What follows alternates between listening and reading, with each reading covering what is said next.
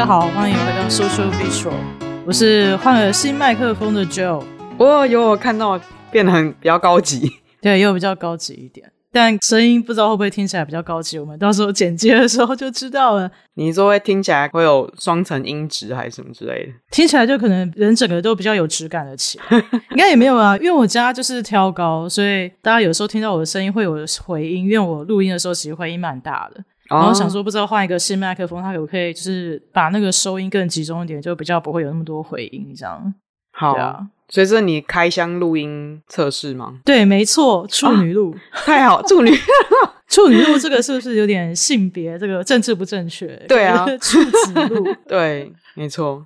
Anyway，所以夏绿蒂你现在在西岸了吗？呃，我说我现在西岸，然后各位好，我是夏绿蒂，我是目前在不同的 Airbnb 里面到处流浪的女子。你还没找到房子？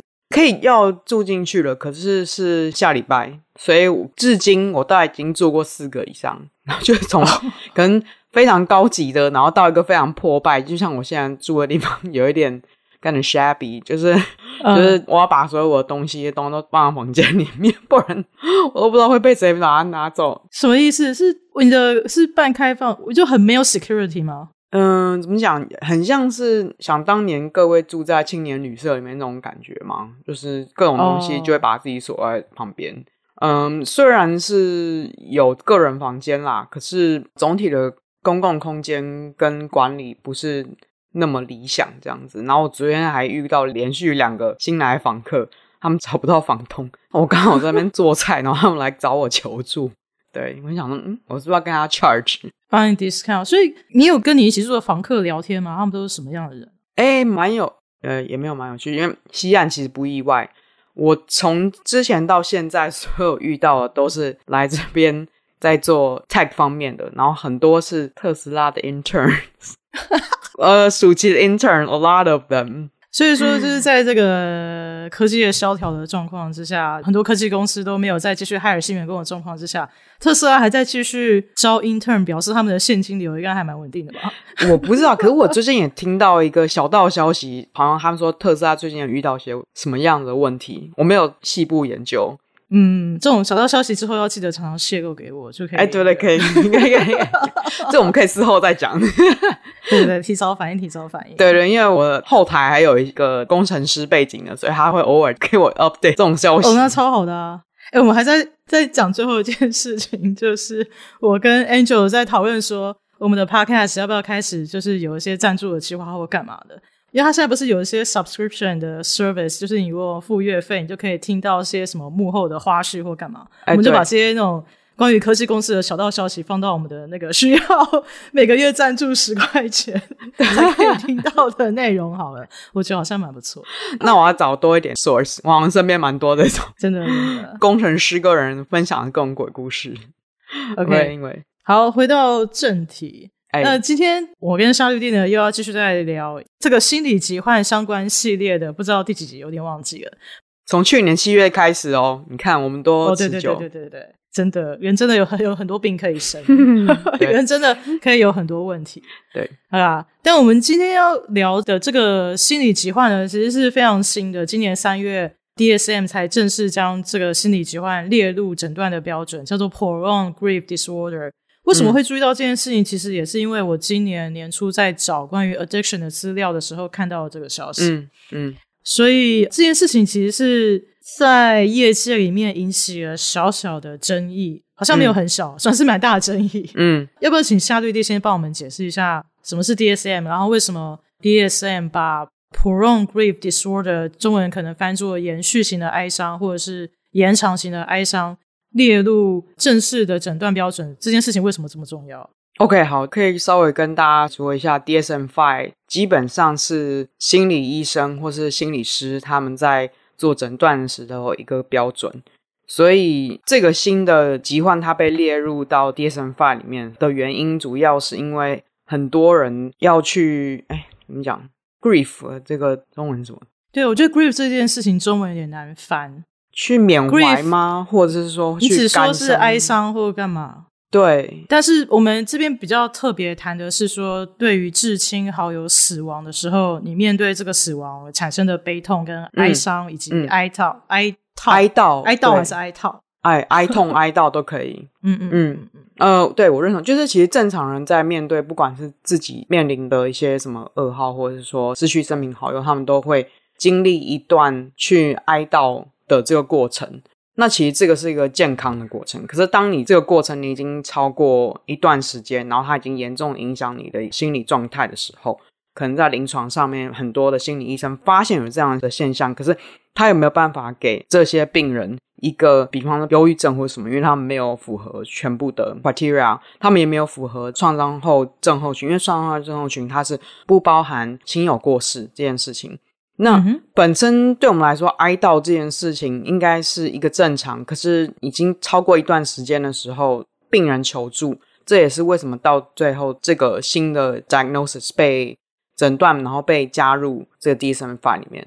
那主要的目的，其实很多人可能会觉得说，哦，我只是想要 grief 而已，呃，我只是要哀悼或什么，为什么你要把这个好像变成一种有点病态化或什么？那嗯、呃，我觉得 DSM-5 它主要的目的其实并不是说要去疾病化所有人，它更多的目的比较像是说给所有的临床师一个标准，说哦，现在我该给这个来求助的病人他有什么样子的资源，或者是说药物或者这样什么？对，嗯哼。所以其实是不是有点像公务员？你要开药或干嘛？就是我们去看医生，不是看到医生就有一个很大的一个系统，你要进去怎么勾一大堆选项？哎，对对对对。然后就是现在说，现在那个医生又多一个选项可以勾，然后一旦你勾了这个选项之后，保险单位或是医院或什么药局就可以针对这个选项，然后。提供他们应该可以提供的资源或者协助，这样。呃，是的，因为有时候很多，如果你没有办法给这个病人有一个明确的诊断的时候呢，它可能会造成一些保险上的 cover，或者说一些药物的 prescription 上问题。所以我个人认为，会说这些不同的诊断，它比较像是给。嗯，文书 方便，有有一点像是就是要去 fulfill 不同的单位，那你说他要给他一些，因为你想帮助这个病人嘛。可是很多时候，如果你正式的文书上面你没有这个 diagnosis，那你没办法给这个病人什么。Oh. 对，比较像是因为这样原因，因为你要给他开立的药物，可能他会在不同的那个诊断上面会有一些要求。Oh. 在美国这个部分啦，台湾可能不太一样系统。台湾可能就看说。健保有没有要给付吧？是这样吗？如果说就是他现在有这个呃延长型哀伤的话，健保就可以决定说我要不要针对这类型的人有给付，或是不要给付。嗯嗯，什么的。对啊，就嗯啊，对，我知道，其实很多人他们会觉得，其实有分成两种。我现在目到遇到的不同的病人里面，他们会觉得，哦，我今天得到一个 diagnosis，我觉得超级 relief，就觉得啊。我不是一个怪胎，这是因为某一个什么 something else。可是有些人会觉得说，哦，你今天给我诊断，然后你是要给我一个标签还是什么，然后就很愤怒。这是要看不同的病患的状况。是哦，好神奇哦！我知道，就是有的时候你对于某种状况有一个名字，其实是会对有这个状况的人带一种 relief。比如说早期在 transgender 这个字还没有被 coin 或是会被、嗯、呃 realize，即使当时它只是在 DSM 上面列成是 gender dysphoria。那当你知道说哦，有这个名字，嗯、有这个定义，就表示说这件事情是存在的，然后其实会给你一种 reassurance，呃，就好像你不是特别不一样啊，或者是说你可能是外星人啊，或者从石头蹦出来这种感觉。对，但当然就是被定义成一种疾病，或是那种 abnormality。跟别人不一样，就还是会有一种复杂的感觉，所以我大概可以理解耶。嗯，但但不得不说，我那个时候看到这个新闻的时候，第一个反应也是觉得干你屁事。你说 prolonged grief disorder 吗？对啊，因为我觉得 grieving 就就我自己本人的经验来说，它是一个很漫长，嗯、它是一个过程嘛。是，那你怎么可以把这个过程去给它一个定义？而且我觉得这个过程其实很自由的，啊，就是依据你跟逝去者的关系来说，如果嗯。如果这个逝去者跟你是一个非常亲密的人，你当然会一直去 grieve，去为这件事情感到伤痛。比如说，像我之前跟我非常要好的学长，他过世之后，嗯，其实已经过了七八年了，我都一直觉得有他的世界跟现在没有他这个世界比起来就是不一样的。这是一个延续性的嘛？因为人死了不可能，我只死两天，或者我只死一年，嗯，人死了就是人死了，所以你的世界是有一个 fundamental 从根本性的完全改变。我觉得可能是去适应这个改变，可以说大家会希望，或是从别人的观点来说，希望你可以尽量赶快去适应这个哀悼的过程，然后还是能够、嗯、呃，就像我们之前所说的，把你的生活 put back to order，不会是变成一个你的生活变成 disorder，就是没有秩序啊，没有办法去生活下去的状况。这我完全认同啊！我觉得像在目前这个文书上面，DSM 上面这个秩序的。的定义，它比较是说持续一年以上，就像你刚刚说持续七八年的嘛。可是当这个持续一年上已经是比较明显的严重到个人的日常生活功能，以及会有提还有提出来一些症状，包括说什么你自我认同的一个混乱，自我认同混乱，对，就是比如说我会觉得我是夏绿蒂，如果我死的话，没有，就是意思就他举了一个例子，就是说呃，其实他举的这个例子也。好像也不代表这个就是 dysfunction 哦，可是他举的例子就是说，嗯，好像觉得你很明显的一个部分自己你也死了。哦，嗯，我懂，对，嗯，OK，然后，然后还有一个非常显著的不相信说对方已经死亡这件事情，嗯，嗯有些人他会拒绝，比如说像 Tupac 或是 Michael Jackson 或是猫王，很多人就无法接受啊，所以他们就觉得说 Tupac 没有死。就怕其实就是生活在某一个神秘的小岛上面，过着很好的生活。我刚才在想，他们刚才相信说他可能是一种，嘿嘿嘿，嗯，然后没错，或者是说这些呃受困的人，他们拒绝去相信说任何有提示说这些人已经死的这些线索或什么，哦、他们都会拒绝去。就是如果你在 Michael Jackson 或是 Two Pac 的粉丝前面说。Tupac 已经死了，他们就会开始很愤怒，想说你为什么要这样散播 misinformation？对，或者说他们甚至可能有一些 website 或者什么东西，有一些 evidence 证据说，哦，这些人其实已经 literally 他们已经死了，可是他们就会拒绝去看这件事情或者什么样。反正就是有些避免去面对这些现实的一些状况，什么等等。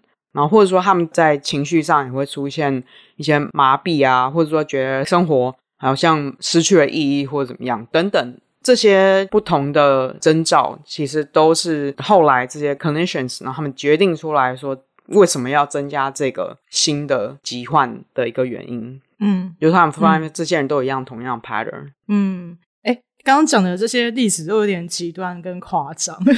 可以，所以这是为什么正常 grieving 其实是健康的，可是大概是到百分之十左右的人有这样子的一个状况。就是说，他们非常的 obsessed 在他们的状态里面，没有办法出来，甚至没有办法进行每天的工作。嗯嗯，十 percent 其实蛮多的，其实蛮多的。对啊，因为我在想说，grieving disorder 这件事情为什么会在今年年初被放到 DSM？其中有个原因，我觉得啊，有可能是因为美国其实过去这两年因为 COVID 的关系，死了大概一百万人。嗯以上，嗯、那你想想看，如果这一百万人里面每个人有十个至亲好友的话，那现在就是有大约一千万人在进行 grieving 的这个 process。嗯，然后一千万人的十 percent 其实还是一百万人啊。嗯哼，对啊。那如果有一百万人有这样子的困扰的话，那其实有点可怕。那实际上数据大概是五趴到十趴啦，因为它这是一个比较新的疾病，所以他们现在还在做很多研究去做 prevalence 的调查。嗯嗯。嗯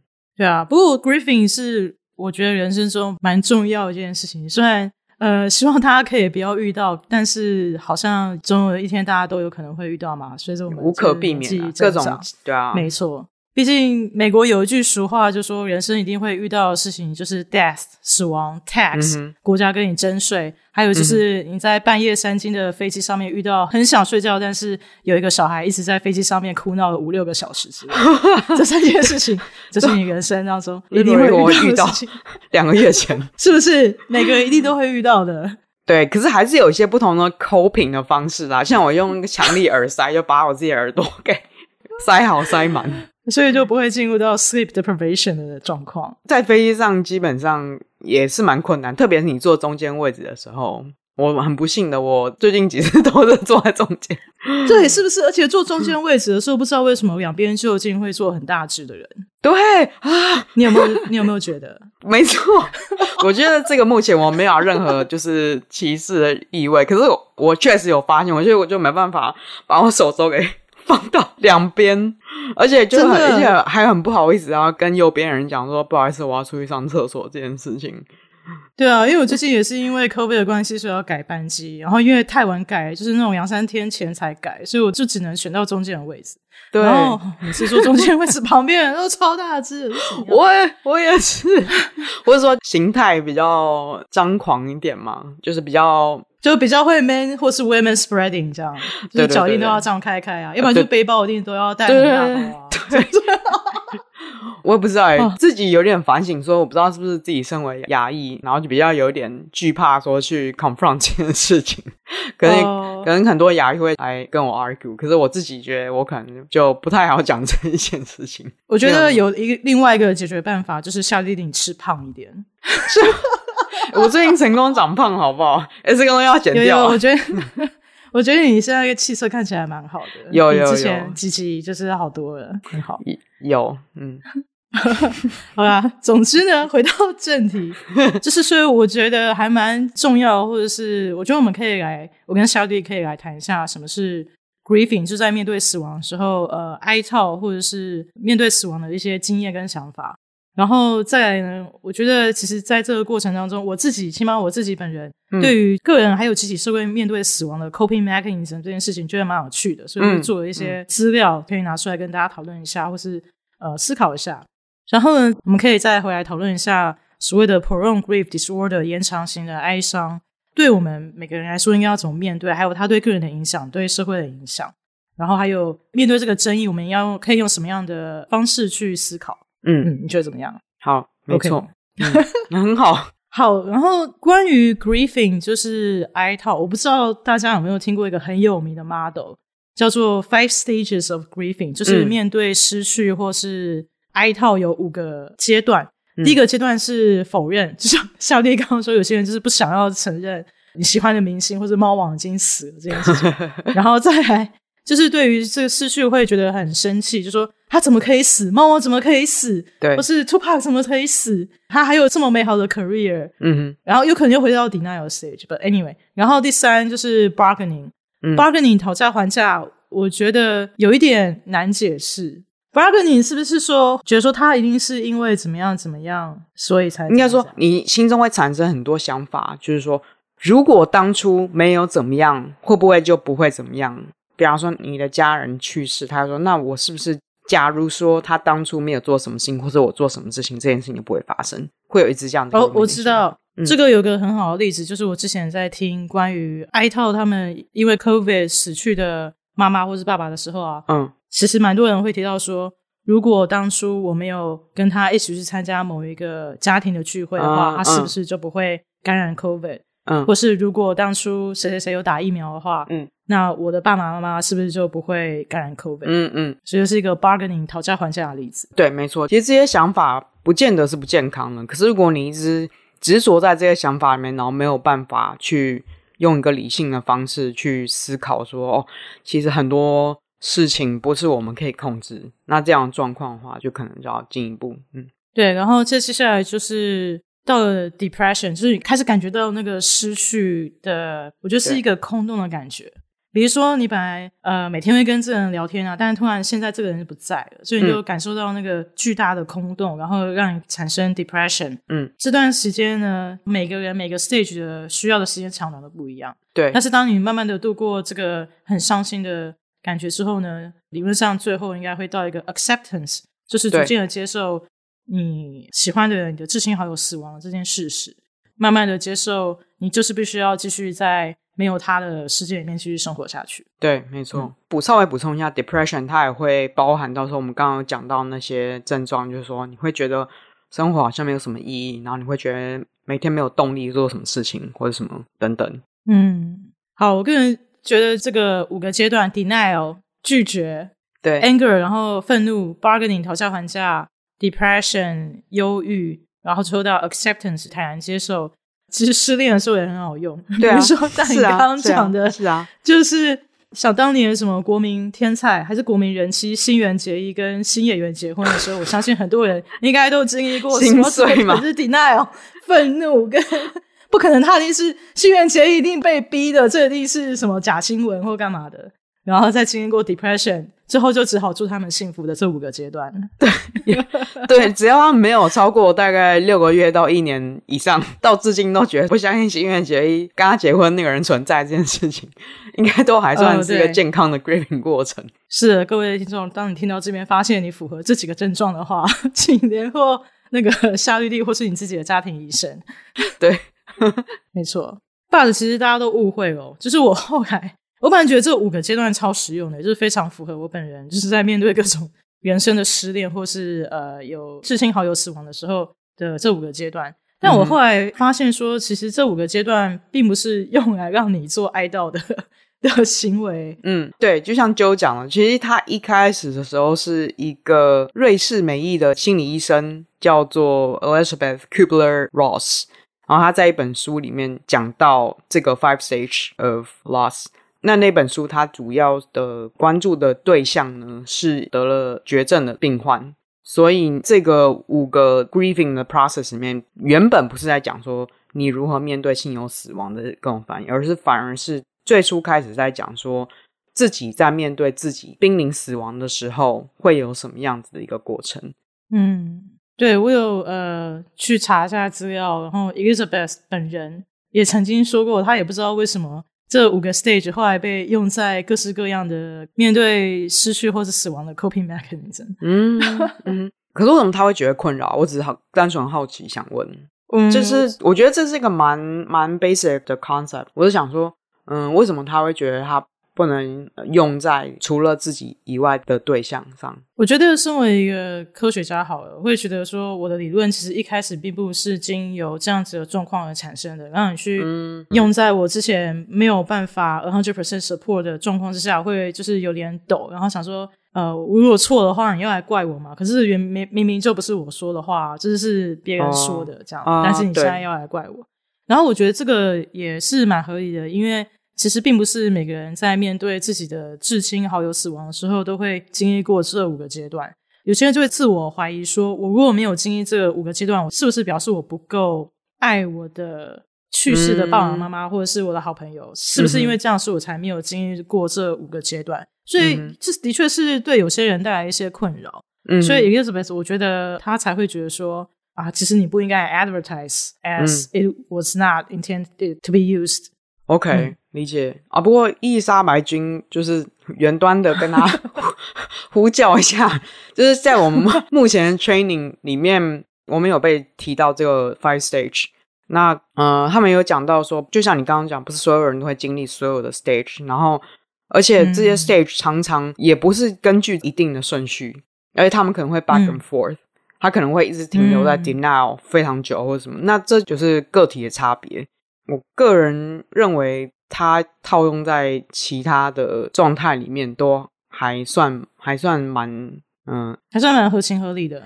对，没错。对，我觉得对我来说，像我刚刚说的，就是呃，我有一个非常要好的学长，在、嗯、呃几七八年前就意外过世嘛。其实我那个时候的确就是有 go through 这 five stages，嗯，就是先觉得一定是有什么误会，他可能只是手机没有讯号啊，手机坏掉啊、嗯、什么。嗯学妹只是开玩笑啊，或者是什么之类的，就是学是因为是另外一个学妹跟我说的，嗯，然后我就想说，你应该是在开玩笑吧，这不可能是真的。第一个，因为她这么年轻嘛，然后第二个是是真的是意外，所以是非常突然的，嗯。但我 anger 的部分其实就是很快的就过去了，因为我好像也不知道要对谁生气，嗯、就是觉得上苍无情嘛，就是好人不长命这件事情到底为什么会这样？嗯哼。然后 bargaining 的部分。我觉得 bargaining 跟 denial 有点连在一起，就是嗯，好像呃，觉得说怎么讲，就是你会不会有那种感觉，觉得说如果当初怎么样怎么样，应该就不会发生什么什么事情？嗯，因为我后来听到的故事是说，因为学长一直都有癫痫嘛，嗯，哦，对，我想起来了，就是 bargaining 的这部分。因为学长一直有癫痫，所以其实一直都需要一定程度上面的维持作息。虽然我觉得这件事情也不是很确定，但总是会想要说哦，透过控制生活作息的方式，让他不要太累，以及就然后就不会有那那么多癫痫发作，或是常要固定吃药或干嘛。嗯哼，对啊。但因为我以前就是很爱跟他聊天，就是我们俩聊天就是可以聊不完。然后有时候常常就会呃聊天聊很久，到半过半夜，然后他老婆打电话问他说：“你现在在哪里？要不要回家？” 就我我其实已经把他送回家了，因为他有癫痫，所以他法律上是不能开车的。嗯，所以我其实已经把他送回家了，然后我们只是在在他家门口还是一直在聊，就一直聊不完。嗯嗯，然后所以就可能在他家面前还要再继续聊一个小时，然后老婆打电话来说：“你不是应该已经到家了吗？”什么的，因为有这样子的状况。然后有时候我就会有点 guilty，说是不是因为我没有让他早点回家，所以让他莫名其妙就少一个小时的睡眠或干嘛，以至于他癫痫就是会啊、嗯呃、变严重或什么。嗯，所以我觉得这可能就是你说的 bargaining stage 吧。我有一阵子的确为了这件事情，就是就是有点一直放在心头这样。嗯，对啊。那你的 depression stage 有经历吗？depression 就是有啊，其实前一两年真的都是非常的伤心。嗯，就是。有跟人家形容说，因为他是一个在 social media 上面还蛮有存在感的人，而且也非常的忧国忧民，所以常常都会转新闻啊，然后或者转一些东西，嗯、然后他们其实就会常常为什么会聊这么久，就是因为我们常常在讨论呃国家社会，嗯，什么各式各样的面向、各种观念啊，进行这个交流。但是自从他过世之后，你可以感觉到，你每次上 Facebook 都觉得很无聊，嗯，你就觉得好像。这个世界的颜色淡了一截，嗯，不再那么鲜艳了。然后你的生活好像变得没有那么的有趣跟 stimulating，嗯，我其实一直到现在都还是有这样子的感觉。我有时候常常会想说，哎，我觉得我的人生在学长过世之后就一直在走下坡。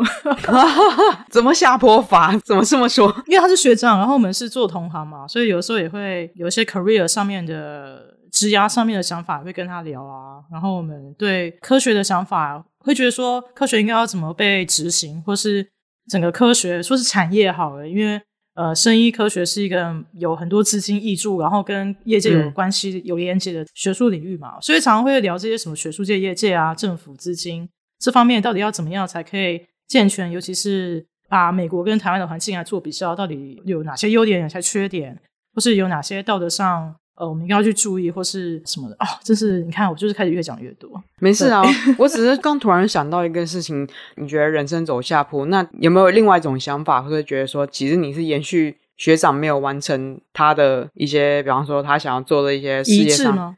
呃呃，类类似，就是比方说在事业上啊，或者政治上或什么，然后你可以去发展，或者说去延续。没有哎、欸，我觉得，嗯，其实我觉得还蛮 lost 的。嗯嗯，然后我就跟七八年前的我也不太一样，就是你知道被社会磨练。我也很想知道，如果他现在活着的话，嗯，对我会有什么想法，或者对现在的局势有什么想法？因为我现在已经活过超过英文讲说用 outlive，就是你已经活过学长过世的时候那个年纪了，就是我现在已经比他老了。嗯，然后我常常会想说，如果学长还活着，到我这个年纪，他会不会也会像我一样，或是他还是会坚持他原本想要做的事情？嗯，然后我就会觉得非常的羞愧。什么羞愧呢？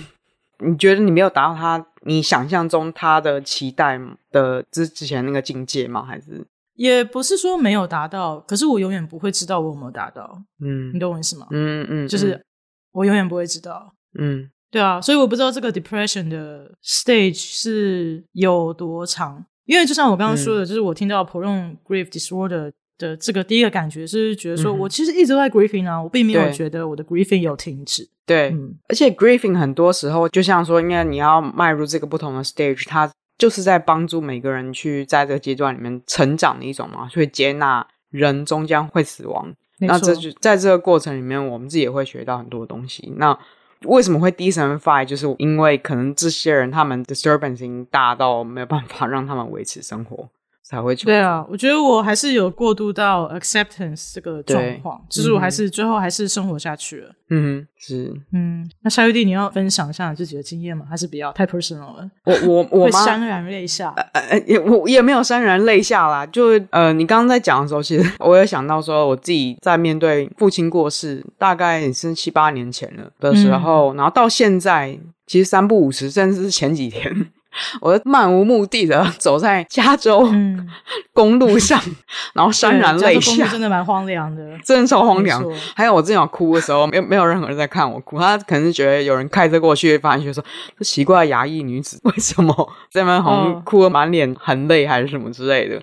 但是说实话，我觉得应该没有人会觉得奇怪。我觉得这件事情在加州的公路上面应该非常的常见。我可能比更多奇怪的人表现更正常，因为我只是哭嘛，没有拿招牌说什么上帝会惩罚 all of us。这个我还蛮常看到的。说实在，不得不说，不管在纽约还是在加州，都蛮常看到有人举这个招牌，是不是？对对，然后不好意思打断你，对，没没有没有没有打断我，所以。我觉得，呃，我也是经历了这所有这个阶段吧。我那时候一直觉得说，跟我父亲那时候过世的时候，我 bargaining，我倒没有 denial 他已经过世，可是那个愤怒的过程比较像是跟 bargaining 有点合在一起。比方说，我生气我自己为什么那时候没有做更多，可以阻止他，或者延缓他不要那么突然的过世这样子。那我是这五个阶段我都经历过，可是我还是常常会在 午夜梦回 之时，突然想到这件事情，或者说莫名其妙在人生比较脆弱的时刻会想到这件事情，会然后会责怪自己吧。那、嗯、可是我后来发现，在这些过程里面，允许自己有这样子脆弱的心情，跟允许自己去去哭泣，然后接纳。我觉得是蛮有帮助的。有时候就算没有做任何事情，或者想任何事情说，说啊，你要振作什么？你在正常的允许情绪发泄之后，我们通常都会恢复一个 baseline。嗯，对啊。而且我觉得在经历过这么多的死亡，不得不说，我其实参加过很多丧礼，就是我有。嗯就是当我的学长好像命都很衰，在我的 经历过程，这是怎么回事？我有参加过三个学长的葬礼，哎，我赶快算一下八字，大家合不合？还是什么？真的，现在如果我有学长听到这个 podcast，应该马上跟我断绝联络，可以戴个金戒指之类的，戴尾戒防具。对对对。但我觉得你刚刚说的需要一个发泄，然后仪式让自己去处理这样子的悲伤。真的是蛮有用的，而且我觉得就是回到一个集体的呃社会宗教上面的对于死亡的仪式，我觉得这些仪式在我去参加葬礼的过程当中，真的是有帮助我去处理面对面对学长过世的这个哀痛，而且因为那个时候是你所有认识过世的亡者的人都聚在一起。你就会有一种 support group 的感觉。对，那个时候我以前因为身为一个科学家，你知道，就是理论上我应该算是一个不可知论者。我倒是也没有到无神论者这么的那个，嗯嗯、但是身为一个不可知论者，但是又同时是一个神经科学家。因为神经科学家会觉得说，你所有的感觉或者是意识，基本上还是有一个生物性的基础在那里。如果你的是脑细胞死亡啊，基本上这些意识就是会消失。就是我没有办法在不违背自己的专业素养的状况之下去承认有灵魂或者是 afterlife 的这件事情存在。嗯，但是当我在面对就是比如说学长死亡的时候，我发现我还是会情不自禁的去去想象说，呃，学长呃有一个形体在那里，然后是一个灵魂的状况，在那边正正在看着我们这些还活在世上的人。然后有时候还是想念他的时候，会在 Facebook 上面留言，就好像他依然存在。但明明我们都知道不存在，嗯，然后我就很仔细的去想了这件事情的矛盾，就是我不相信灵魂，不相信鬼魂，但是我还是需要这个仪式去呃处理我自己的对他的感情，或者是悲伤，或者去哀悼之类的，嗯，所以我觉得这件事情很神奇诶。不过我觉得每个人都有个人仪式啊，而且无论那是不是宗教或者什么样子的，就是一个小的动作。没错，就像你说的，在我们面对死亡的时候，会对人生有不一样的改变嘛。呃，对会对人生有不一样的体验。然后早年处理死亡这件事情，让我形塑了就是某一种对人生的信仰。然后这个信仰并不是说是宗教上的信仰，嗯，而是一个对生命的信仰。那每个人的处理的方式可能不一样吧。嗯，你说你发展出来那个个人那个对于死亡信仰是什么样子呢？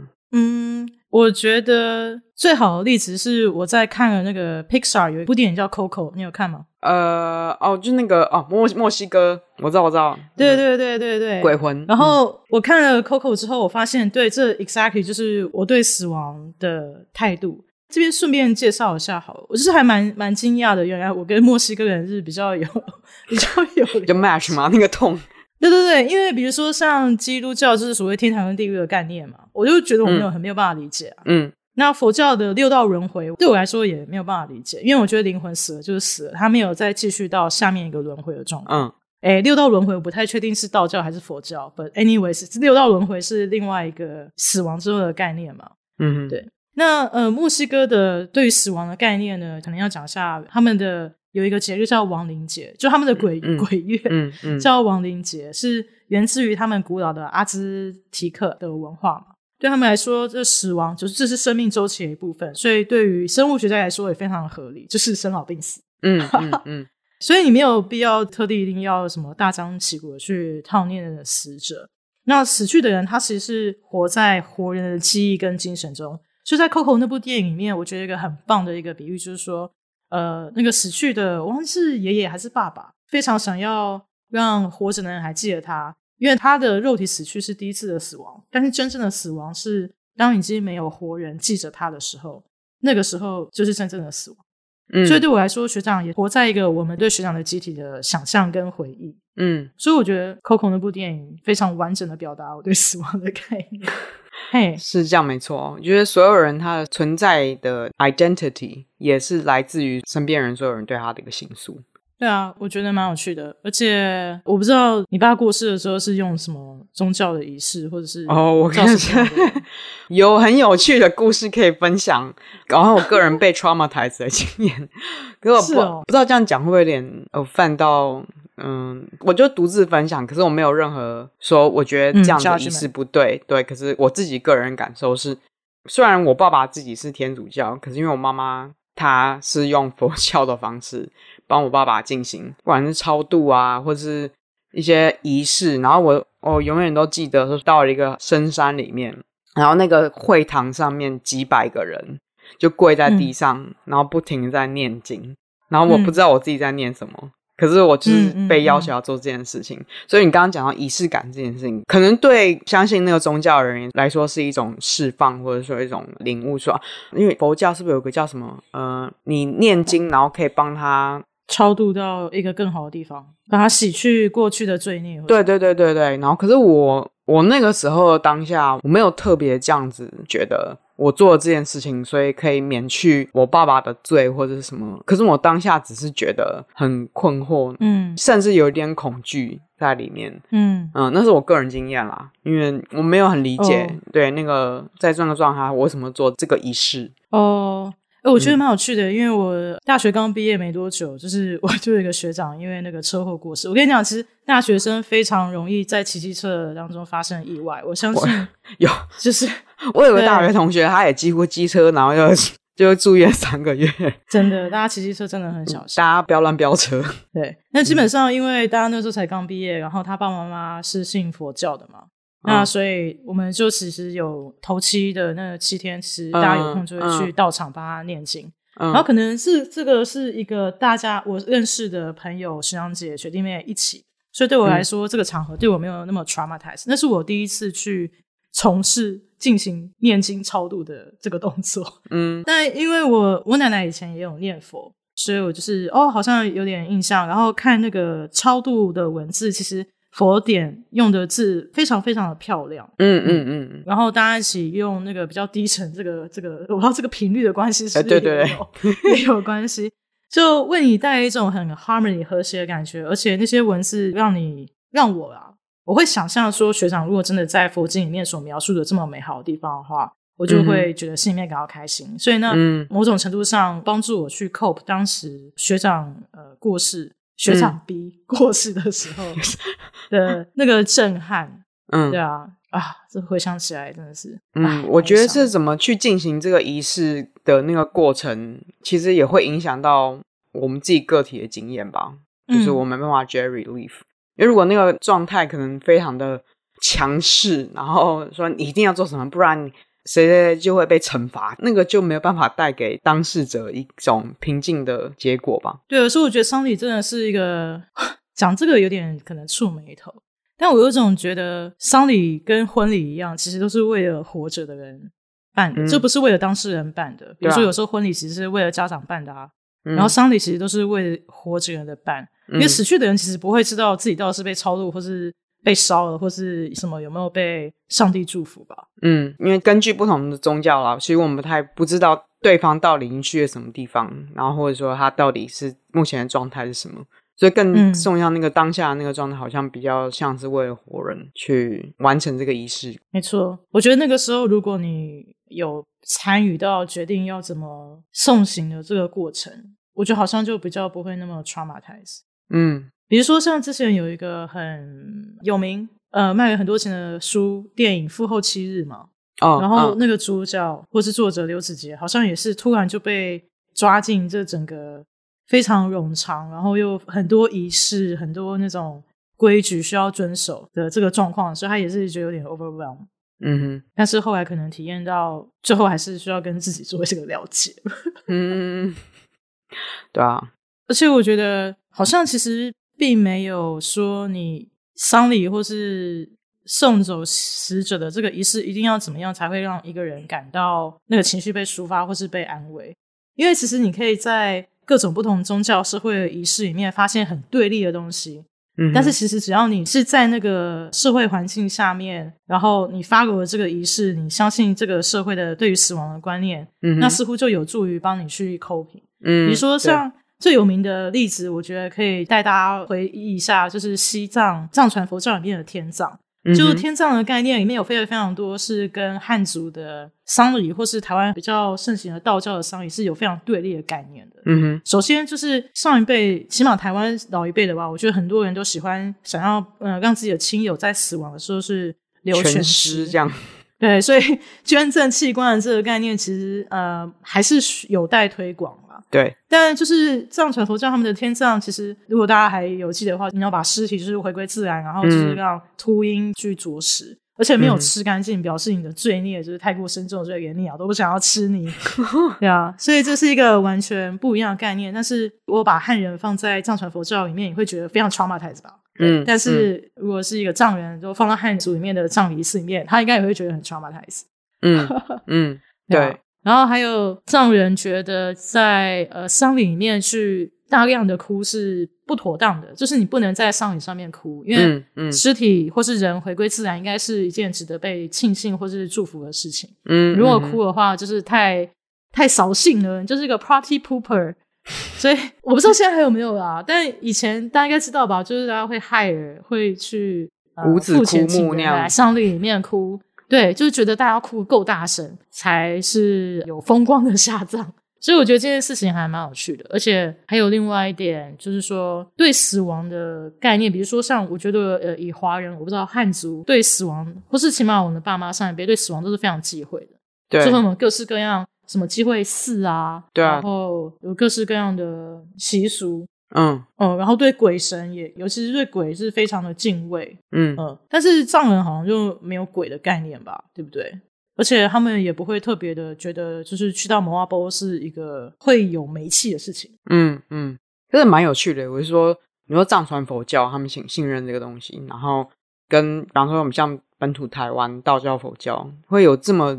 绝对的差异性，虽然不是中间还有一些类似的信仰上根源，这个在这个观念上怎么会差异这么多？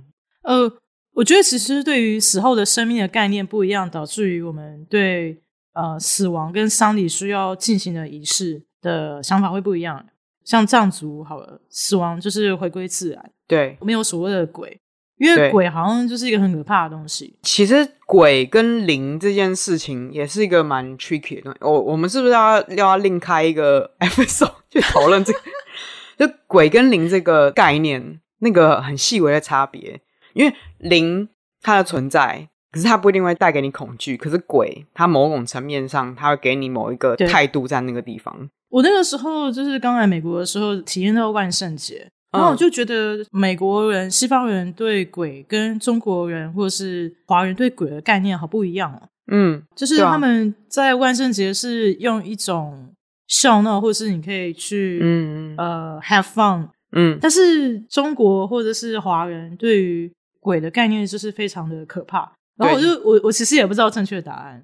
对，那我们可以想办法访问一个什么民族学家，看他可不可以。可以耶，这好像可以变之后的一个。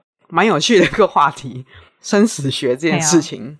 对对对，我觉得这件事情其实也反映在丧礼上面。就是我其实很喜欢呃西式的丧礼，大家在电影上面应该会看过吧？就是每个人会上台去致辞，然后讲说对死者的怀念以及大家一起去 share 每个人对这个人不同的回忆，这样。嗯嗯嗯嗯嗯嗯嗯。哎呀，哎，我们这个聊天聊的 不会不会，我们还是有聊在一个正常的纬度里面。对，总之我觉得刚刚聊这么多结论呢，就是我想要说，我觉得丧礼有帮助到我去处理哀悼的这个情绪。嗯嗯，然后我觉得好像很多文化宗教上面社会里面的仪式呢，其实默默的有在帮在这个社会环境里面的人去处理。然后因为每个社会当然还有宗教影响，对于死亡的概念不同而造成的种种对于呃丧礼的仪式啊，或是对于死者的态度以及这些什么传说不一样。我觉得还是一个蛮有趣的，是一个百花齐放的、嗯、人类的文化的现象。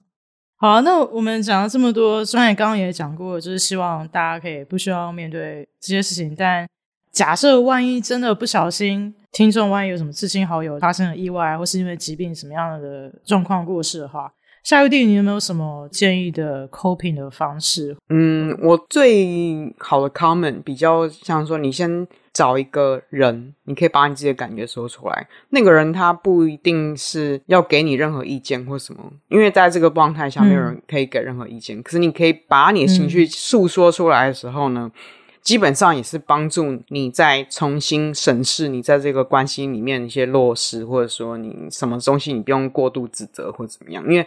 你可能在说哦，我觉得我做错好多事情，我好多事情我都没有做过。那在跟你谈话那个人里面，帮你去处理你过度的自责或者是什么样子，嗯，带回你那个理性的层面。那当然还有另外一个层面，就是说不用刻意的去回避对于你失去的这个人的，比方说物品啊或者什么样一些任何东西会 trigger 到你你的一些想法的。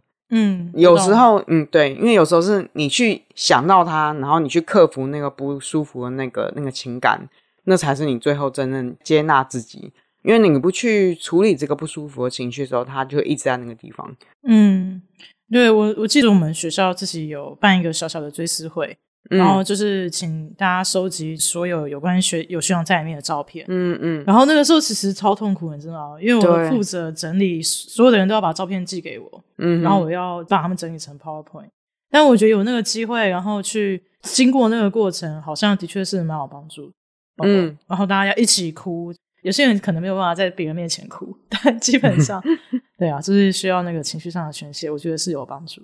嗯，嗯好，还有呢？没有没有，这这我同意你，就是说，我刚突然想到，你刚刚提到这件事情，就是说，允许让自己有那个脆弱的时刻，让自己哭、嗯、或者什么，我觉得那也是一种健康的情绪宣泄的方式。嗯，哎，是说我突然想到一件事情，就是我们在准备这集的时候，夏玉丽丢给我一个专门在讲 griefing 的 podcast，我没有全部听完。但我听过其中一集是讲灵媒的，你有听吗？我没有，我没有听那集。我原本还想说要不要介绍这个，因为你觉得很慢。因为我听 podcast 就是呃比较算是收集资讯吧，我有点资讯焦虑症。有，我其实也是讲了二十秒，然后没有新资讯，因为他们那个 podcast 节奏比较慢，就是有一种比较 healing，比较那种 spiritual，就有没办法，它的名字就叫 healing，所以我是在我 我要我放空的时刻的时候在听。所以你没有，你没有听灵媒那一集？我没有听灵媒那一集。灵媒那一集就很有趣，因为他那个 podcast 的主持人访问灵媒，因为很多人，嗯，我觉得可能是在一个 bargaining 或是 anger 的 stage，然后就很想要跟死者对话，然后就会去找灵媒。嗯、然后那个主持人并没有正面去挑战说灵媒所说的话到底是真的还是假的，虽然那个灵媒。是说他是真的可以感觉到这些 spiritual 的力量或干嘛的，嗯，对啊，但很多人会用这样子的方式去当做一种 coping mechanism。我的确觉得很多算命的人都是默默 默默在寻求一种智商的概念。他也是个半个智商师了，我基本上对对，尤其他们不会给予一个直接的答案。这件事情是我们一直被教的，没错。OK，对，对啊，但我本人是没有办法把那个 podcast 听完，因为实在是有点太慢了。哦，没事啊，各位就把它放在一个一点五倍速，然后或者说你脑子想要放空，然后走在漫无目的的路上的时候，你可以听的。对啊，我们可以把那个连接放在我们的 podcast description 下面。我觉得那个 podcast 我很喜欢，是因为它有一个女明星叫 Ashley Judd。然后他之前有、哦、那集我有听，呃，对对对对，然后他就讲到说他母亲自杀，然后他自己也经历一些被性侵，然后一些各种 trauma，然后如何去 recover，然后跟 grief process 那集我还蛮喜欢，因为我觉得他讲话蛮有内容的，所以那集好像也是那个 Podcast 节目最有名的一集。哦，真的，我是觉得听了那集，我好像觉得最有收获。哦，好啊，好哦，推荐大家就是有空的时候可以去听一下。是的，哎，那我们现在来呃做个总结。好，那就像我们一开始就有讲到说，prolonged grief disorder，虽然它现在是被列为 DSM-5 的某一种精神疾患，可是我觉得大家也不用觉得好像我是不是因为我失去某个人然后伤心这件事情，然后就是一个某个病或者什么东西，那也不用太紧张。嗯会寻求帮助，大部分是因为他们没有办法去处理这样子的情绪，然后达到一年以上啊、呃。对成人来说是一年以上，可是对如果是儿童和青少年，他如果是六个月以上的话，基本上就会被列为这个这样。哇，就是 青青少年跟儿童忘记的比较快的意思。呃，这个我不知道为什么他们列那个 criteria，可能是因为他们临床研究的结果。至于原因跟 mechanism 是什么，目前还没有办法推论，说是他们忘记比较快呢，还是说他们因为心智发展比较没有完全，所以在临床界里面会比较谨慎，说超过六个月这样的话，那我们就要赶快进行介入或者什么。嗯，OK，嗯好，make sense。嗯，没事没事，大家不要紧张。好，嗯，对，然后我们也有提到说。在个人跟整个集体社会对于 grieving 的概念，或是对于死亡的概念，就是形塑了种种宗教或是世俗上面的仪式、丧礼的仪式。嗯、然后这些其实某部分都是在帮助个人或是集体 group 或者整个 family 做一些 coping 的 mechanism。然后根据某个团体的宗教社会观或是死亡观形成的仪式，go through 过整个过程当中，好像让个人。在这么庞大的悲伤里面，就比较不容易感觉到呃会迷失，嗯，这是我的体悟，嗯。嗯 那 我们今天的精神疾患系列就到这里结束，感谢夏玉丽又再度跟我们分享你的专业的观点。没有没有没有很专业，真是感谢各位。如果觉得自己对你的朋友或者你知道有些人可能会对这节内容有兴趣的话，也欢迎分享给他们。嗯然后要记得别忘了在我们的 podcast 下面留言、按赞哦。那我们就下次再见喽。嗯，拜拜。拜拜。